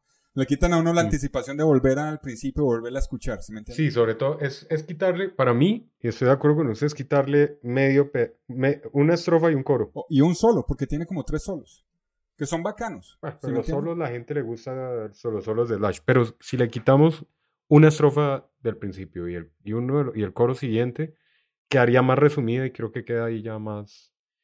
Porque el, el- el cambio que tiene la canción al final es del- de lo mejor que yo he escuchado en cambios. Sí, güey. sí, es que la cambian brutal y le, la cambian perfecta. O Sí. sea, muy buena. Bueno, De mis favoritas, bueno. Eh, mi número 3 es la que usted puso número 1, November Rain. A mí, ok. tin, ahí va la baladita para que la gente ah, se relaje ahí la cuestión. Después de venir de The Hearts ahí con todas la, las Ujú. mechas moviéndose así y tanta, tin, llega la baladita November Rain. Mi lado B del disco 1 es cuatro canciones. Ok. Entonces, si quiere, una vez mando la cuarta. Después de November Rain, mando el cierre, Mándela, porque yo me quedo con. Yo solo tengo estas tres. el cierre largo para mí de este álbum, Ok. que es Coma. Uf. Ok. Ahí mandé, después de November Rain, cierro con Coma en lado B del disco 1. Violento tema, qué canción. O sea, ¿cómo hicieron para cuadrar una canción como Coma, güey? Esta es de Slash. Es que es... Totalmente, en totalidad. Él la escribió. Uy, no, no, no. Pero esa- yo le soy sincero, hermano. Esa canción la escuché, la he escuchado una vez en mi vida. Coma. Y no la volví a escuchar. No me gustó para un carajo. Obviamente es re larga. No me gusta el riff para nada. Ta, ta, ta, ta, ta, ta, ta. 10 minutos dura. Sí, sí, es muy larga. No me gusta. No, esta yo la saqué. No me, no me trama mucho. Ok. ¿Qué más, eh, ¿Qué más tiene que decir de esta canción? Eh, a ver, de Coma. Dice eh, más o menos que pues una canción muy controversial, ¿no? Sí. Eh, No es, es una canción que tenía que ver mucho con el problema de adicciones que tenían en ese momento, sobre todo Axel. Y por eso el título de la canción, Sí. obviamente. Y él lo que quiso fue mostrar las diferentes etapas, por eso lo larga, Ajá. ¿sí? Por eso es muy larga, porque lo que quiso mostrar en la canción fue las diferentes etapas que él vivía en ese momento a través de sus adicciones, ¿sí? De, y no solamente en drogas de química, digo, de alucinógenas, sino también eh, en es- estos manes, eh, al igual que muchos, eh, tan jóvenes y con toda la carrera y la fama que estaban teniendo, entraron todos en depresión. Obviamente esto lo genera también las, las otras drogas psicodélicas, Sí. como dicen por ahí. Y él habla mucho sobre la, el coma que él tenía con él mismo. ¿Sí me entiende? Con, con esa parte interior de él que lo mantenía con ansiedad y con eh, depresiones y con todas esas cuestiones eh, que terminaba siempre en el hospital y demás, ¿no? Ujú. Eh, y pues eso fue lo que él quiso mostrar. Entonces, eh, pues la incluyó ahí y por eso esa canción. Y la, y la tocaron en vivo hace muy poco también, que se me hizo raro que la hayan, eh, la hayan sacado del baúl, pues, para tocarla en la reunión. En el tour ese de hace un Sí, par sí, de sí. años. Se me hizo rarísimo. Mire, hay una, hay una frase que Axel dice ah, con respecto a, a esta canción y es que él dice cuando la estaba escribiendo, pues él eh, tenía una discusión interna con él, ¿no? Y era muy fuerte. Él dice que estaba pasando por una etapa súper complicada con él mismo. ¿sí? Interior. Y, y de pastillas y demás, ¿no? Y él dice eh, que de repente, así, se dijo él mismo, a sí mismo, eh, hermano, estás muy joven, algo así, ¿no? Estás muy joven, eh, aún no has hecho sino dos álbums, no has hecho demasiadas giras y pronto la gente olvidará estos discos y quedarás en el anonimato. Tienes mucho por hacer. Y dice que en ese momento él reaccionó, despertó y fue cuando él empezó ya un camino de salir adelante. Entonces esa canción es interesante por eso, porque lo que plasmó fue eso, esa transformación que él estaba en ese momento teniendo internamente y pues por eso coma. Oiga, hermano, venga. Entonces ese eh, es el cierre. Venga, discutimos esta vaina de Axl Rose, porque yo sé que Duff McKagan era un alcohólico pesado. Y le metía No la coca. todos, No, pero estoy. todos, todos. Slash y uh, Easy eran adictos a la heroína. Eh. Steven Adler a la cocaína y al crack. Pero yo Sí. nunca supe qué era la, el veneno de, de Axl. Porque pues dicen que No. tomaba y fumaba, pero el man. O sea, le metía. Puede ser el alcohol. güey. Pero el man. ¿Usted se acuerda que hubo un show en donde él le cantó a, a Slash delante de 50 mil personas que si no se ponía las pilas, que este era el último show que iban a tocar? Porque estaba mamado de la adicción de Slash, ¿no? Sí, acaban de sacar a acaban de sacar a Steven Adler porque él no podía, o sea, él estuvo en el estudio, pero estaba tan trabado y tan vuelto ma- madres que no podía. La única canción que él tocó fue Civil War en ese álbum, sí, ¿sí? sí. Y lo echaron. Y luego eh, se fue Easy porque él, por orden de, de juez, le dijeron que tenía que eh, limpiarse, pues porque él a- había sido arrestado por orinar en un, en un avión. ¿Sí me entiende? Y eso es una ofensa federal acá, o sea que eso le pueden meter a una cárcel por eso. Entonces el man se limpió Claro, claro. y él mismo dijo, yo no puedo seguir viviendo así, por esta pendejada, por estas drogas me voy a morir, las huevas. Y por eso se fue él, ¿no? Quería estar limpio, se mudó para Indiana y todo eso. Duff McKagan siguió, él era un alcohólico, se le explotó o se le infló el páncreas hasta que se, se quemó por dentro. De estaba tomando un, un galón de vodka al día, hermano. Eh, oiga, man, a mí me gustaría preguntarle a esa gente que hace eso, ¿Cómo son los guayabos? Pues eh, eso, es la vaina, ¿no? Eh, otra de las preguntas que yo siempre he tenido y le, he querido hacer a Nicky Six y a esta gente es con todo lo de la vida de Rockstar y, la, y, el consumo de drogas y todo, ¿ustedes sí disfrutaron su vida en esa época o fue una pérdida? O sea, o sea, ¿o se acuerdan de eso? O, pues, hermano. ¿O estaban viviendo una miseria tan horrible que... Porque todo el mundo puede... Nicky Six dice que es lo peor, güey. Sí, pero, pero todavía, todavía lo hablan como si fueran las épocas de oro, ¿no? Cuando éramos unas caspas y todo eso. Pero en el momento... No, pues lo fueron. Lo fueron. No, obvio, lo fueron, pero, pero ¿lo disfrutaron o estaban en, en miseria completa? ¿Cuánto tiempo disfrutaron ellos de la fama antes de que las drogas se les tomaran el, el, control de la vida? ¿Sí me entiende? ¿Usted no se ha puesto a pensar en eso? Yo creo, sí, total. Y, pero sí he escuchado también de muchos de ellos, ya leyendas que hablan hoy en día de que, que dan mensajes de que nunca lo hagan. Es decir, eh, que fueron sus épocas, que ellos fueron los rockstar icónicos que era sexo, alcohol, drogas y rock and roll. Ese era el lema y eh, lo tenían que vivir. Pero muchos de ellos eh, limpios hoy en día, totalmente rehabilitados, eh, se arrepienten. Nicky Six en, muchas entrevistas él, ha dicho que se arrepiente de, muchas ocasiones, de muchas de esas ocasiones ni se acuerda. ¿sí? Era tan grave la situación. ah, Ozzy Osbourne, si no es por Sharon Osbourne, ese man hace rato no existiría. cayó muy bajo. También recuerda muchos episodios muy malucos en su vida. No todos, porque el man le encanta, le encantaba el show. Pero hay unos que fueron tan bajos que él dice, uy, sí, eso, esto fue pesadilla para mi vida. Y es que eso los me llevaba a una... Eso, eso tenía un doble que era lo que a ellos les marcaba más la vida para mal. No era tanto el, el estar a punto de morir muchas veces, porque muchos estuvieron con sobredosis más de una vez. Entre esos Nicky Six. Pero no solamente llevaba eso, sino que tanta droga y tanto alcohol los mantenía en un estado de depresión, que yo creo que eso sí era lo que no los dejaba gozarse y disfrutarse la vaina, ¿sí me entiende? Por eso consumían más, para no llegar al punto de la depresión severa. Y eso era muy triste, hermano. Entonces yo creo que, yo no, ¿usted ha visto la película de Rockstar? Sí, sí, eh, Bueno, ahí está. y por eso es que muchos se alejaban y si Stanley se alejó y, y muchos entraron en rehabilitación, los mismos de Aerosmith tuvieron que entrar a, rehabilitación o si no la banda no hubiera llegado a los 90.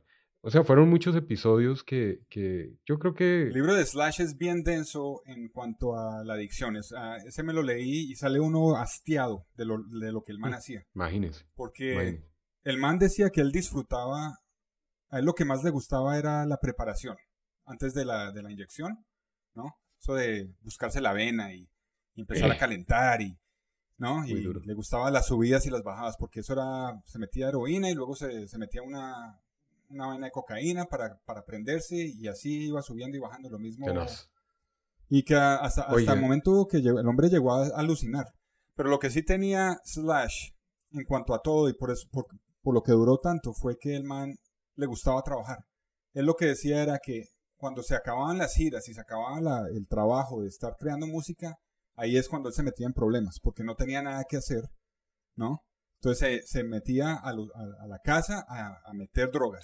Y lo mismo eh, Doug McKagan. Yo estaba viendo el... Tiene que verse el documental de, de It's So Easy, basado en el libro. Él, él, se sienta con un grupito de gente que le toca la música mientras él lee pasajes del libro que... Y cuentan historias. Medio documental, medio tocata. Muy suave al estilo del último álbum que hizo, ese de, que, mm. yo le mostré. Muy bacano, tiene que verse, está por ahí en streaming. Bueno. Pero bueno, para que todos lo veamos. Nos pasamos, nos, salimos de...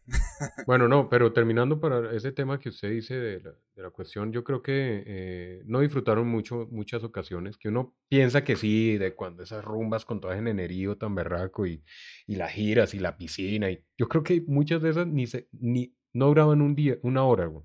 Duraban una hora y el resto dormidos en otro mundo. Entonces no creo que hayan disfrutado mucho tampoco. Y yo creo que por eso, eh, para terminar, yo creo que por eso fue que Axel empezó a agarrar las riendas, porque él sabía el producto que tenían y estaba rodeado de todos estos manes que valían madres, como drogaditos. Por eso yo creo que el man cambió la dinámica de la banda y empezó a mandonearlos a todos, porque, bueno, pues es que al mismo tiempo hay historias de él como como cuando se mudaron a Chicago. Él hizo que se mudaran todos a Chicago para empezar a grabar o para empezar a escribir canciones de Use Your Illusions, las que iban a rellenar. Mm. Y uh, Slash y Duff McKagan se fueron. Eh, Easy ya no estaba. Y bueno, y Steven estaba por ahí metido. Bueno, y Axel los hizo esperar como tres semanas. O sea, pagando renta, aguantando, y el man no llegaba. ¿Me entiende? O sea que en ese tiempo mm. eh, Slash y Duff se volvieron reamigos, ¿no? Y se iban por todas las, por todos los bares a perder tiempo y a tomar y a, y a joder la vida y a meter drogas mientras que esperaban a Axel, hermano. Entonces esa A mí me parece que Axel eh, que sufriera de, depresiones y más, porque esa canción de Coma precisamente habla de eso, o sea, es lo que quiso mostrar es que él estuvo a punto de matarse prácticamente. Eso es lo que quiere realmente decir, el man está aburrido y, y pensó seguramente después de, de, de, no, de ya acabar con todo. Él, él vivía como sumido en una, en depresiones severas, es lo que más o menos uno analiza, ¿no? Sí. Y, y en esa canción, eh, pues fue como que donde encontró su, su voz interior que dijo, hermano, todavía tiene mucho para hacer, usted va a ser un rockstar de los más famosos, hágale. Y eso fue lo que lo hizo despertar, parece que ese intento de, de despedirse de estas tierras. Entonces, pues, esa canción se la abona mucho. Bueno. vamos. Lado, disco 2. Lado A. O lado C. Disco 2, lado C. Eso.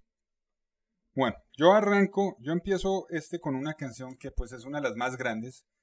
Y es el que empieza, la canción que empieza, es una épica también, canción épica. Todos la conocemos, este, esta merece definitivamente estar en el álbum.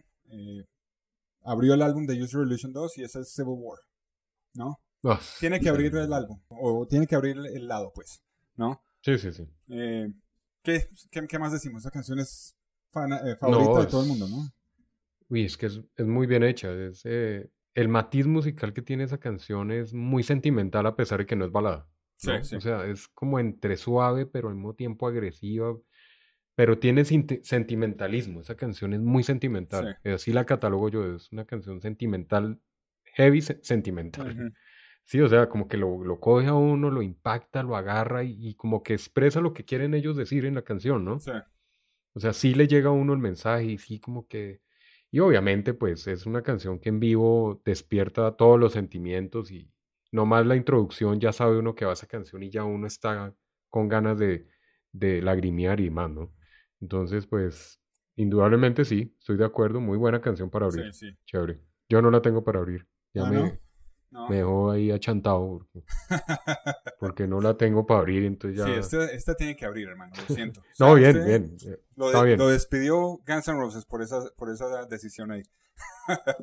sí, no, ya, ya me van a decir, nos quedamos con Han Los dólares se los consignamos a la cuenta de él. Usted por ahí le daremos un crédito. Eh, sí, ya ahí me joden. Pero de pronto no, porque yo mandé otra también icónica, porque yo les voy a decir, no, venga Axel, sentémonos y hablemos. bueno, pues. Hermano, ¿qué pasa? Espere, espere, deje, deje, no tomen decisiones apresuradas. A ustedes se les viene una, me está llamando ahí Universal y toda esta cuestión y, y quieren que ustedes hagan parte de una película y yo tengo la canción para abrir el ah, lado C. El lado C para que ustedes hagan parte del séptimo arte y lancemos este estrellato al tal y es You Could Be Mine. ah, entonces ya ahí de pronto no me echan. ¿Sí me entiendes? Sí, sí, sí. De pronto no me echan. No, no, no cree que esa la dejó muy enterrada en el. Ah? Pues la dejé abriendo. No, no.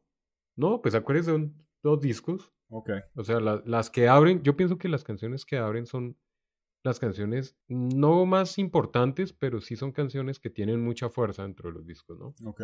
Entonces, eh, esta, You Could Be Mine, imagínese usted ponerla, sacar el disco 2, va a poner el lado C y empieza, usted la mandó de inicio de, de todo el disco, sí, sí. del lado A. Lado A. Yo la mando en el lado C, pero de inicio, o sea, la mando de abriendo. Entonces viene el y pin. Bueno, pero pensemos en esto también, ¿no? Porque pues también hay otros formatos, digamos un, un CD, que estaban saliendo al mismo tiempo. En la secuencia va a quedar igual en el CD. Y esa canción va Abriría a quedar... al lado el segundo disco. No, igual, porque eso, eso no cabe todo en, ¿En un CD. En un solo CD. Dos, eh, todas las canciones no. Ah, sí, es doble CD también. Es doble. No cabrían. Ok, Entonces tocaría abrir el lado B. Ok.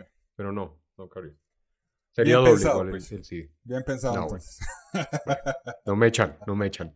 Bueno, lado, eh, segunda canción del lado C. Bueno, mi segunda canción del lado C. Y esta es una de mis canciones favoritas yo creo que en la historia de mi vida, hermano. Esta canción para mí yo la toco y me toca en el alma y si yo tuviera una onza de talento para escribir una canción, ¿sí me entienden? Completa, con letras y la pudiera cantar, esta sería el esquema, la maqueta de la canción que yo quería, querría armar en mi vida. Y con esto yo me... Este sería mi, mi swan song. Esta es mi canción.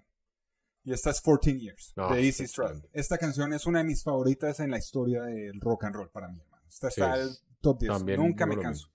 Súper subestimada por el público general. Los fanáticos de Guns N' Roses, esta es una de las más importantes, yo creo, ¿no? Sí, sin duda. Sí. Y no es una canción, eh, es para fanáticos. Sí. Porque no es una canción eh, eh, icónica, pues, de, de, que cualquiera vaya a escuchar de 14 Years de Guns N' Roses, ¿no? Sí, sí. Entonces, sí, La Habano, muy chévere, es de mis favoritos también. Sí, hermano. Oye, y acordándome, esa, esa de Civil War, aparte de todo, fue la última canción que grabó Steven Adler con, Sí, esa fue la última. ¿no? sí, fue la última. La que, Bueno. Y, y, es más. Es decir, cuando eran los que quedaban, eran los cinco del APT. Sí. Esa canción la grabaron los cinco APT. Esto sí es cierto, lo que leí, que el man estaba tan jodido que él no pudo grabarla de chorro, sino que la tuvieron que armar con pedazos de cinta que él había grabado. ¿Sí me ah, entiende? Hasta que encontraron a uno al reemplazo, que fue pues Matt después. Matt Pero así estaba de mal el man. Lástima. Y también fue la última, la última grabación de Easy ahí, lastimosamente. Es que se nota el sello ahí de, de Easy también. No, Easy, no, ¿cómo así? No, Easy, en, cuanto a que la última grabación. o sea, la grabó, eh, estaba en los cinco originales, mejor dicho. ahí todavía estaba Easy. Sí, eh, o sea, Easy se salió después de que el álbum estaba terminado. ¿Mm? O sea, no quiso ser parte de las de la, de, la fama de las giras. De las giras Una de las cosas que él más eh, reclama acerca del problema que él tenía con, con Guns N' Roses era la, la falta de respeto con los, eh, con los fans de hacerlos esperar dos, tres horas, Mike. ¿Sí me entiendes? Que Eso lo hizo hasta hace poco, ¿no? Sí, sí, el man era un dolor de huevas. Sabría el putas por qué, pero lo hacía. Y, y sí, o sea, los, los, los motines que pasaron por allá en St. Louis y todo eso, ¿no? Eso, mejor dicho. Eso fue lo que lo sacó. Sí, no tenía sentido. Y eso lo hizo hasta, hasta el Chennai Democracy. Sí, hasta el Chennai Democracy, la gira del Chennai Democracy fue exactamente igual. Era dos horas y ya la gente sabía que no empezaban los conciertos ahora y tocas. El este, este Axel Rose era tan rabón que hasta se lo hizo a Elton John en el, el tributo que le estaban haciendo a Queen. A Queen, sí. Imagínense, a Elton John lo mandó a comer mierda, que no, que no a Sir Elton John, sí, lo dejó plantado. Y él era un ídolo de, de Axel. Es que es que Axel, esa era la, vaina de Axel, no sé ahora, creo que ya bajó un poco los humos, ¿no? creo. sí, Algo, no mucho, porque no creo que... Eh, pero decían que el hombre era, o sea, era inmanejable, era realmente con un egocentrismo, pero de lo más subido que había, entonces era complicado manejar a Axel. Bueno, mi segunda canción del lado C es Back, Back of Beach, que ya usted la nombró. Sí, okay. buena, ya hablamos de eso. Escogió buena. Sí. Entonces va You Could Be Mine para mí, después va Back of Fish. Tercera para Juan Dios. Tercera, esta es lo, exactamente todo lo que dije acerca de 14 Years, lo digo de esta también. Si yo tuviera una onza de, talento como, como músico, yo habría escrito esta canción, pero por otro lado. Y esta canción es So Fine, de uh, Duff McKagan. Esta es una canción que, hermano, una de las mejores en la historia del rock para mí también. Estas dos están ahí juntas. Esta es una oda a la muerte de Johnny Thunders, porque Johnny Thunders, el guitarrista de New York Dolls, yo lo he mencionado varias veces ya, es un, es un guitarrista de la época punk, muy bacano al estilo punk, pero con, con mucho Rolling Stone ahí, y uno de los, uno de los que más inspiró la, la escena de Los Ángeles. Muchos aspiraban a ser como Johnny Thunders. Y pues eh, muchos, muchos. El mismo eh, Tracy Guns de LA Guns, eh, Easy Stradling tenía ese mismo, esa misma vibra de, Johnny Thunders, igualitos en la forma de ser, en, cómo escribían canciones, en cómo cantaban, ¿no? Y pues eh, uh, Duff McKagan es también súper fanático de él. Obviamente Duff McKagan viene de una extensa historia de haber tocado en bandas de punk, ¿no? Entonces, pues ahí la oda. Y uh, Sí, esta canción es una de las mejores. Una, bueno. Mano. Yo la tengo también ahí por ahí. Yo pongo en mi lado, en mi número 3 eh, del lado C, pues una canción que no es de ellos, pero pues es icónica de Guns N' Roses. Y esa canción igual la tocan y la gente le gusta y pues pienso que es una versión muy buena. De hecho, es mejorada al 100% para mi criterio, mi concepto, con todo respeto, de la original y es Knocking on Heaven's Door. Hmm. ¿no? Eh, tercer puesto del lado C. Ay, como para meter algo comercial. Esa, esa- esa es de Eh. esas canciones eh, de las que no me las aguanto ya. Trillada, hermano. Sí, Yo también, saqué. pero, pero tocaba meterla. No, ¿No? ¿Se la sacó? yo la saqué por el hecho que... O sea, usted nunca hubiera hecho famosa esa canción por Guns N' Roses. No. Porque si no la hubiera metido, nunca hubiera sonado. No, pero ellos la tocaban no hubiera desde- estado en el estadio de Wembley con reggae. eso, eso es, lo, es lo peor de todo. No, pero Sí esta canción la tocaban hubiera, desde- perdóneme, usted sacando esa canción eh, estaría afectando notablemente el presente. Si se volviera a sacar la canción. ¿Usted ha visto que usted dice que va al pasado y no puede tocar nada porque se afecta mucho Ah, el sí, sí, presente? sí. Depende de lo que usted haga, se puede afectar mucho el presente. Sí, el efecto mariposa, sí. Esas de esas canciones que si usted las si usted las saca, afectaría el concierto de Tokio, la gira del 92, afectaría también eh, el tributo a, Queen- eh, a Freddie Mercury. Usted hubiera afectado el, el presente, hermano. De pronto, sí. Sin duda. Sí, sí. Ahí sí lo hubieran echado. Me, me sabe mierda esa canción, hermano. Lo siento. Es una, es una pereza. echado. Cuando la tocan en vivo, es para irse a tomar. es que es una para canción ir al baño. ¿Ah? Hasta nosotros la tocamos. Sí, sí, sí. No, no, una pereza. Yo la saqué, yo saqué todo lo que es covers. Yo no incluí covers aquí porque, pues, eh, se, se- se trata de que sea un álbum original, ¿no? Pues sí, pero de todas maneras, mm, yo sí las metí porque pues son canciones demasiado, o sea, a pesar de que no sepa a Cacho, son- es una canción muy icónica de, Sí. de Guns N' es- es Roses, verdad. eh, sobre todo en vivo, ¿no? En vivo es emblemática. Bueno, vamos para la cuarta.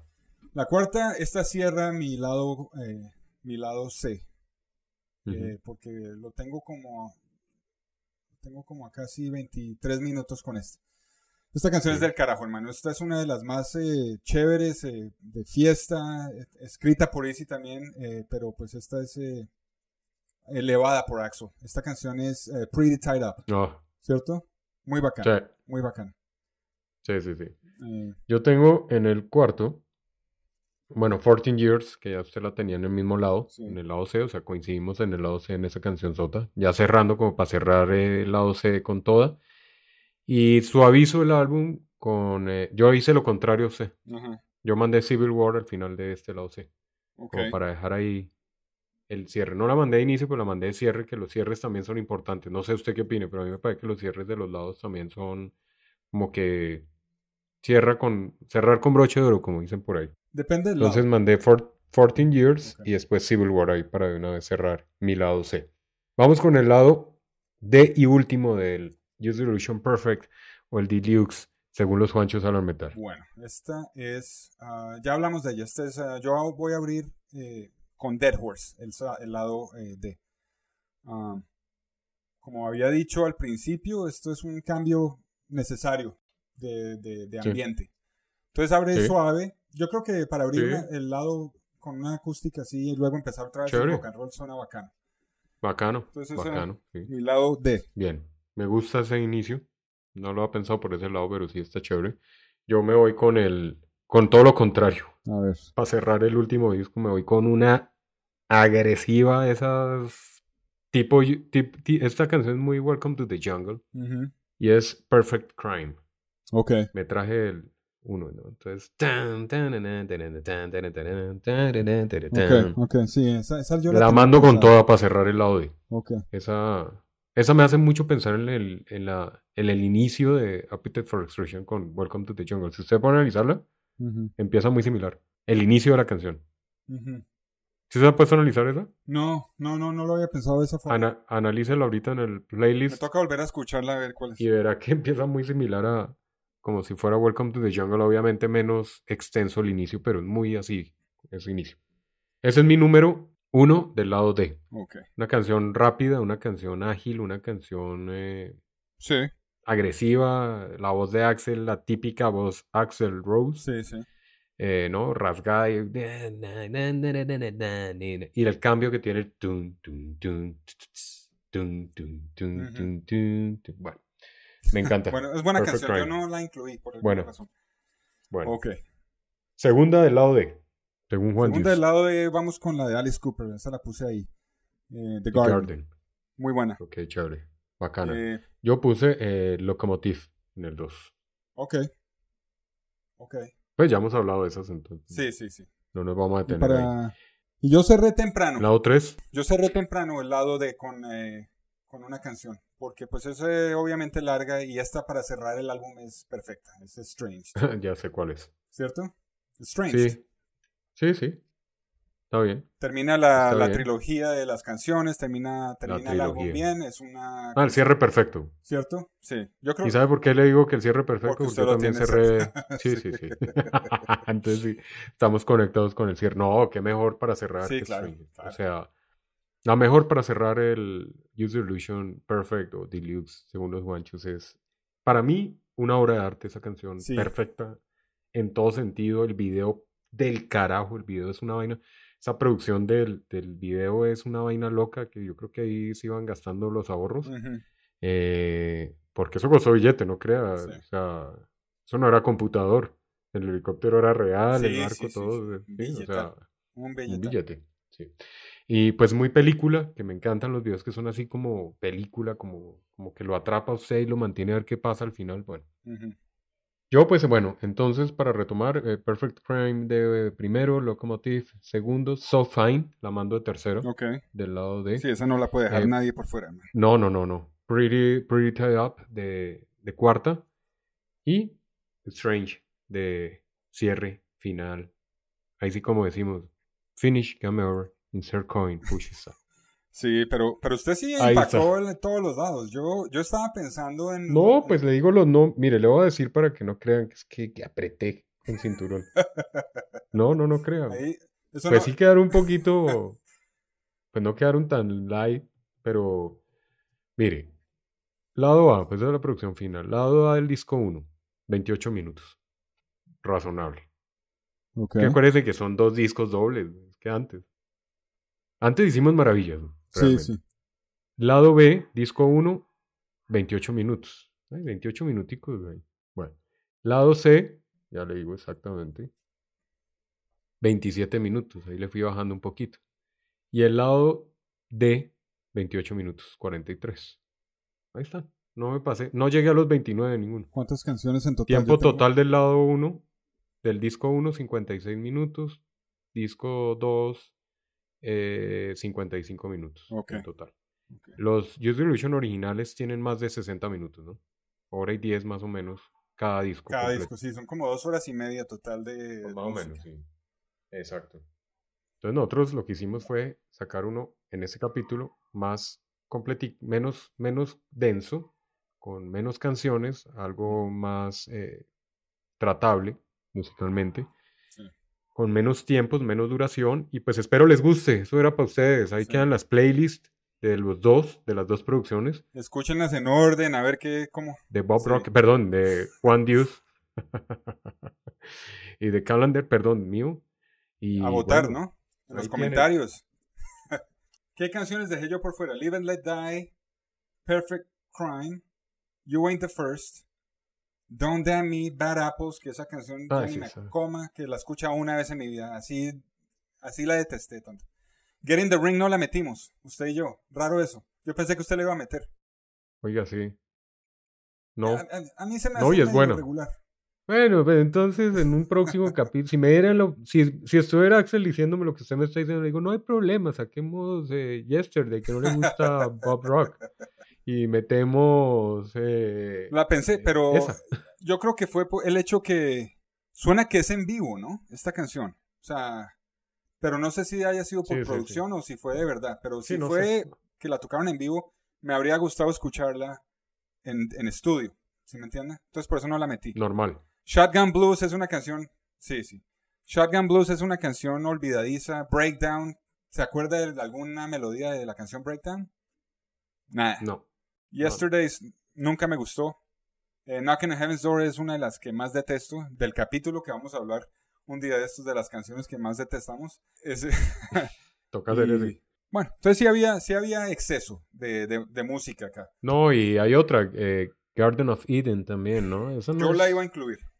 Yo la iba a incluir. no es Lo que mala, pasa es que, como dije, pero- lo que me puse a pensar es que muchas de las canciones de Axel acá, el man está cantando súper agudo y no tiene el sentido de melodía que tenía, por ejemplo, en, Appetite, ¿no? Que tenía todo el rango vocal y metía y sacaba y cantaba bajo y luego se metía los gritos, ¿sí me entiende?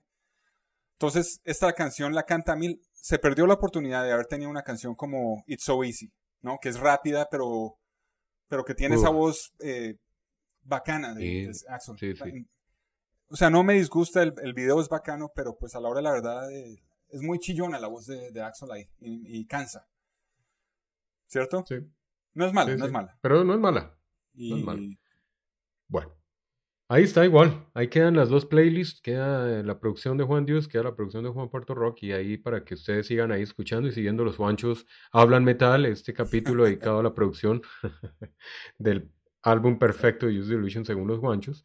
Nos encantaría de alguna manera saber cuál sería el Use Illusion perfecto para ustedes. Acuerden, solo uno doble, eliminar el otro y de las mejores canciones para ustedes. Un gran disco, un álbum que sin duda terminó de parar una excelente banda y la dejó totalmente inmortalizada. Ya con esto se sellaban. No hubieran necesitado hacer más en la historia. O sea, Appetite y estos dos y ya. Y ya, y si quedan ahí, quedan perfectos. vamos a ver con el nuevo. Ah, vamos a ver. Que no sea Use Illusion 3. Que empiecen eh, con eh, The Unforgiven 1, 2 y 3 y vainas así, ¿no? Que es tenaz no tengo nada en contra de esas canciones, pues son buenas, pero no, no, no me gusta que hagan eso en los, los, discos. Que como que cogen la mejor, de las mejores, entonces le quieren sacar la secuencia y que todo, vuelva y sea éxito y la tercera parte, nada. No, entonces no, no me mamaría un Use the Illusion, un Welcome to the Jungle 2. Sí, o sea, eso no lo soportaría yo. Yo llego a ver eso y no compro el disco. Yo nada se lo digo. No lo haría. Ya, de entrada ni lo escucho. o sea, no y que empiece y otra vaina, no me lo soportaría. No, o sea, de una vez si me están escuchando Axel y tienen la idea más o menos de hacer eso, pilas porque no lo escucho, no lo compro. Da igual, les importa un carajo, seguramente. La opinión de un pobre mortal como yo. Pero bueno, no lo haría. Entonces vamos a esperar. Ahí les queda entonces la playlist, el capítulo de hoy, según los Juanchos son metal, un abrazo rockerísimo, hermano. Muchísimas gracias siempre por estar conectados. Síganse cuidando todos muchísimo. Acuérdense que esto sigue ahí. Y bueno, vamos a seguir hablando de carreta, de buen rock, de buen metal siempre. Esto es para ustedes, para nosotros, para distraernos un poco, para hablar, reírnos y ya. Así que un abrazo muy grandísimo y nos encuentran en Apple Podcast, que es el más importante. Hagan el like, suscríbanse por favor. Eh, tenemos Google Play, Spotify, que también es importante. Eh, ahí están las playlists también. Eh, y estamos en Amazon Play también. Y obviamente pues de a poquitos estoy subiendo pedazos de video de nosotros aquí hablando carreta por segmentos. Lo estoy subiendo a, YouTube para los que tienen déficit de... para los que no se pueden aguantar una hora y media de carreta, pero les gusta por pedacitos. Ahí los tenemos. En todo caso, nos pueden encontrar. Ahí, para los que quieran ver la cara, ahí estamos en YouTube. Para los que no nos quieran ver la cara, pues estamos en Spotify y las demás plataformas y también nos encuentran por ahí en Facebook y eh, bueno, ahí en las redes sociales. Un abrazo rockerísimo, cuídense muchísimo y bueno, chao, hasta una próxima. Chao pues.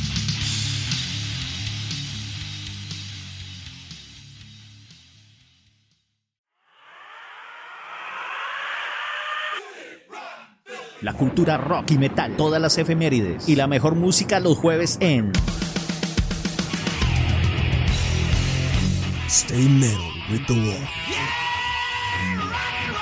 Estrenos 6 pm México y centro de los Estados Unidos, 7 pm Colombia, Perú y Ecuador y 9 pm Brasil, Argentina y Chile. Repeticiones sábado, martes y domingo después de Border Jump.